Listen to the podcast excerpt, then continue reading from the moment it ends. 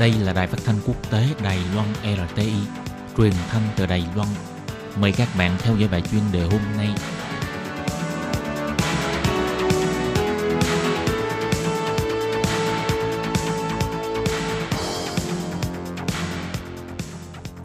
Minh Hà xin kính chào quý vị và các bạn. Các bạn thân mến, hôm nay trong 5 phút chuyên đề, một quý vị theo dõi bài viết nói chuyện mở cửa tiếp nhận lao động nước ngoài để giải quyết nạn thiếu nhân lực, ngành nông nghiệp phải chuyển từ truyền thống sang mô hình sản xuất mới.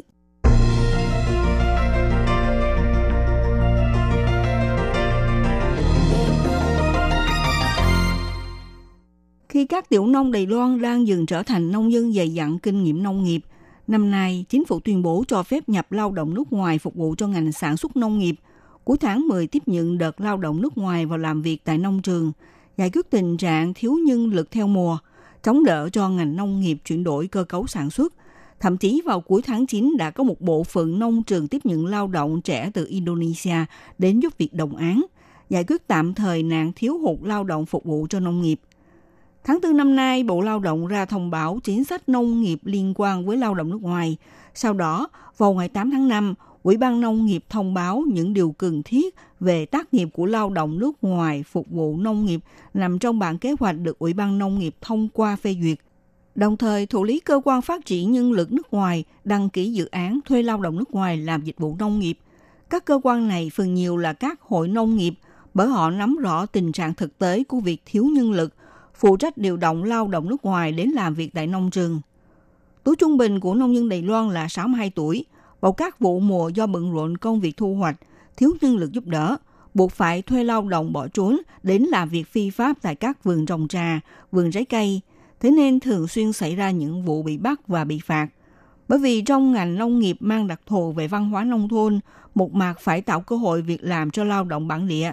Vấn đề chuyển đổi mô hình sản xuất nông nghiệp và mở cửa tiếp nhận lao động nước ngoài vào phục vụ cho ngành nghề này đã trải qua những cuộc thảo luận hơn 10 năm. Cuối cùng năm nay, chính thức tuyên bố mở cửa tiếp nhận lao động nước ngoài với điều kiện hạn chế.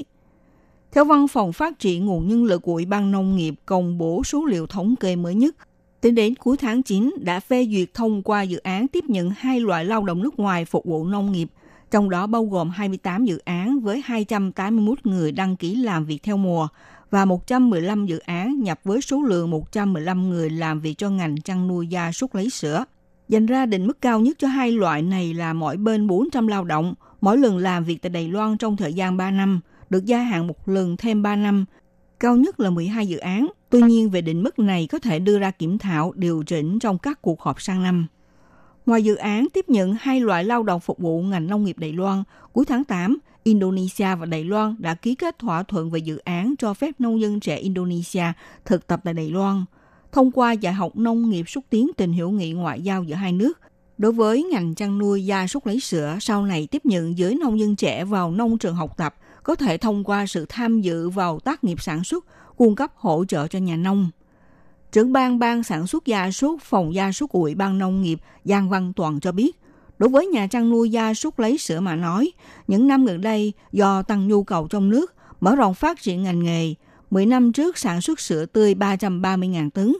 Trong 10 năm trở lại đây, tăng lên tới 42.000 tấn. Tuy nhiên một năm 365 ngày, phải chia làm 3 ca nhân lực làm suốt từ sáng tới tối không ngày nghỉ. Thực sự là vô cùng vất vả, cho nên thường xuyên bị thiếu hụt nhân lực. Dự kiến sau khi nhập lao động nước ngoài và làm việc tại nông trường sẽ thư giãn tình trạng làm việc luân phiên 3 ca của nông trại – nâng cao ý muốn của thế hệ thứ hai của nông dân chăn nuôi gia súc lấy sữa, tiếp tục kinh doanh và nối tiếp nghề làm của đời cha. Ước tính tiền lương thực tế hàng tháng của lao động giúp việc cho ngành chăn nuôi lấy sữa có thể được trả với mức lương hơn 30.000 đại tệ. Các bạn thân mến, các bạn vừa theo dõi bài chuyên đề hôm nay của Đài RT với bài viết Mở cửa tiếp nhận lao động nước ngoài để giải quyết nạn thiếu nhân lực, ngành nông nghiệp phải chuyển từ truyền thống sang mô hình sản xuất mới – Bài viết này do Minh Hà biên tập và thực hiện. Xin cảm ơn sự theo dõi của quý vị.